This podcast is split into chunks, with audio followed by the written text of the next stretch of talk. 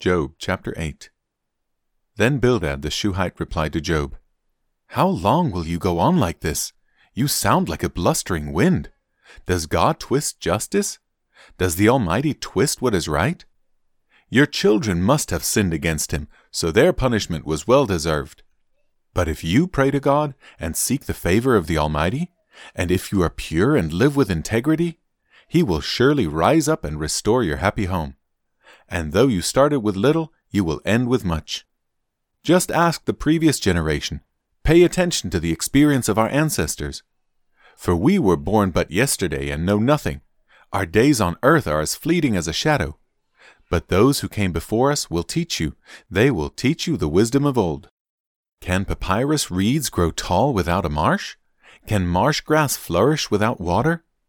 While they are still flowering, not ready to be cut, they begin to wither more quickly than grass. The same happens to all who forget God. The hopes of the godless evaporate.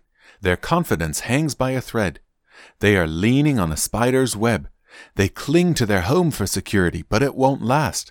They try to hold it tight, but it will not endure. The godless seem like a lush plant growing in the sunshine, its branches spreading across the garden. Its roots grow down through a pile of stones. It takes hold on a bed of rocks. But when it is uprooted, it is as though it never existed. That's the end of its life, and others spring up from the earth to replace it. But look, God will not reject a person of integrity, nor will he lend a hand to the wicked. He will once again fill your mouth with laughter and your lips with shouts of joy. Those who hate you will be clothed with shame, and the home of the wicked will be destroyed."